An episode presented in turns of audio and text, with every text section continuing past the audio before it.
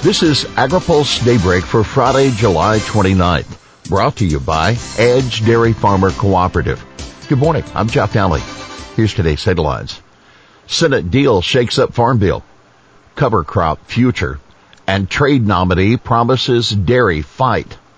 Boozman, thanks but no thanks for ag funding. Senate Democrats have altered the upcoming Farm Bill debate with this week's stunning agreement on a budget reconciliation bill. The bill earmarks about $20 billion for Farm Bill conservation programs and provides about 20 billion more for energy and forestry programs under the control of the Agriculture Committee. The funding would address some of the pressure that's on Congress to help farmers and landowners meet U.S. goals for reducing greenhouse gas emissions. Chuck Conner, president and CEO of the National Council of Farmer Cooperatives, said this investment in the future is needed to help America's farmers, ranchers, and growers explore and adopt innovative approaches to production to help address the challenge of climate change. But the top Republican on the Senate Agriculture Committee, John Boozman, tells AgriPulse the funding sets a bad precedent for Farm Bill programs. It's not the first time the budget process has been used to provide additional funding for a farm bill, but this week's agreement earmarks the funding for specific programs, and Boozman says that's a bad idea. I think it's going to make it much more difficult to write farm bills in the future because if we're not careful, farm bills will be written through reconciliation, he said. He went on this $40 billion is going to be spent with no input from the stakeholders, no input from Republicans, and very little input from most Democrats, he said. Keep in mind, Senate Ag Chairwoman Debbie Stabenow from Michigan has said Republicans had no input because they didn't intend to support the bill anyway. Bill's winners include biofuels industry and electric co-ops. The bill creates a new tax credit for low carbon biofuels and provides another $500 million for biofuel infrastructure. Rural electric co-ops scored $9.7 billion for projects that could reduce carbon emissions and increase resilience. They also got a long sought provision that allows them to benefit directly from renewable energy tax credits. Now take note, the new clean fuels tax credit would end after 2027, so companies have no assurance of permanency. Cover crop payments go MIA. Notably missing from the new climate package is a plan to pay farmers $25 an acre for planting cover crops. That program was in the House passed Build Back Better bill, but didn't make the cut for the Senate agreement but Representative Cindy Axne, the Iowa Democrat, and Sean Casten, Democrat of Illinois, proposing a program to provide $5 an acre payment for cover crops as subsidies for crop insurance subsidies. The proposal mirrors some state initiatives as well as a program the Biden administration has offered in the past two years. The bill's supporters include the Illinois Farm Bureau, the Natural Resources Defense Council, the American Farmland Trust, and the National Wildlife Federation. Keep in mind, the conservation funding in the reconciliation deal would help pay for cover crops, too. We'll have more AgriPulse Daybreak after this. Daybreak is sponsored by Edge Dairy Farmer Cooperative, the third largest dairy co-op in the country. Edge is a powerful advocate of Washington for farmers throughout the upper Midwest. Among Edge's top priorities is milk pricing reform. Over its long history, the federal order system has aimed to serve farmers by ensuring the orderly marketing of fluid milk.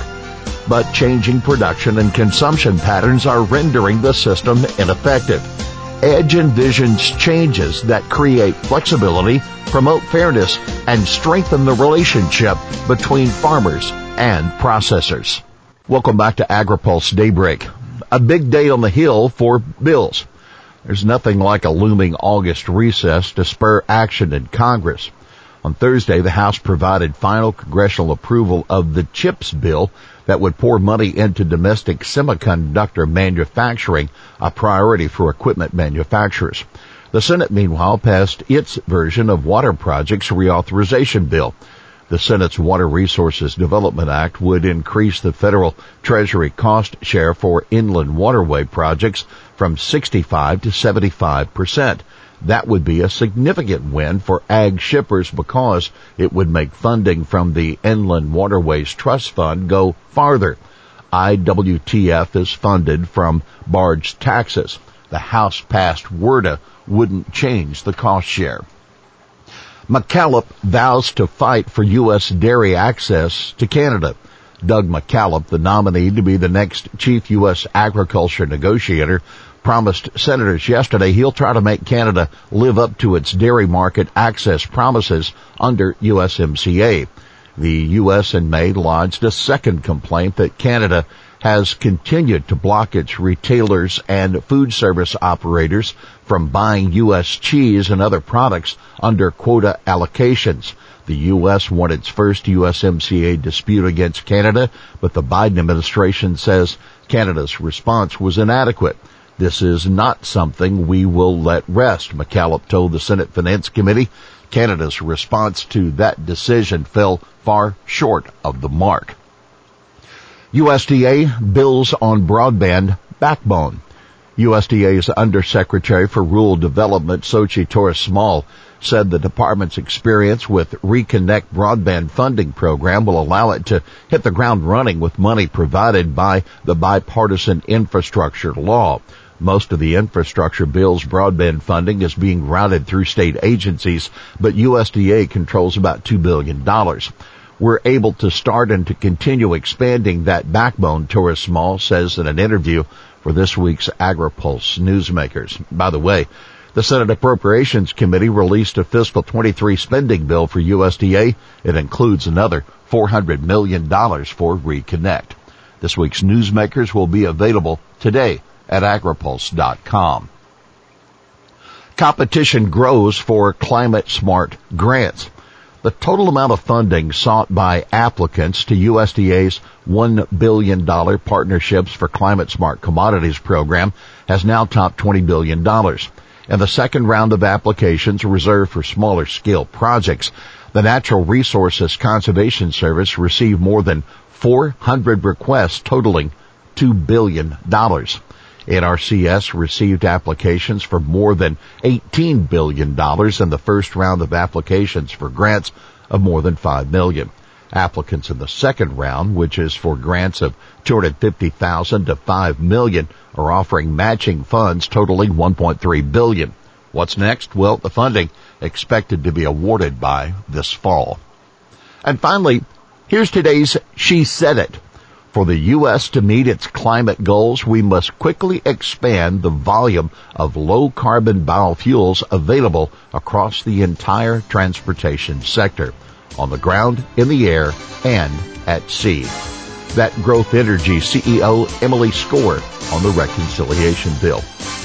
Well, that's daybreak for this Friday, July 29th. Brought to you by Edge Dairy Farmer Cooperative. For the latest news out of Washington, D.C., visit agripulse.com. For AgriPulse Daybreak, I'm Jeff Daly.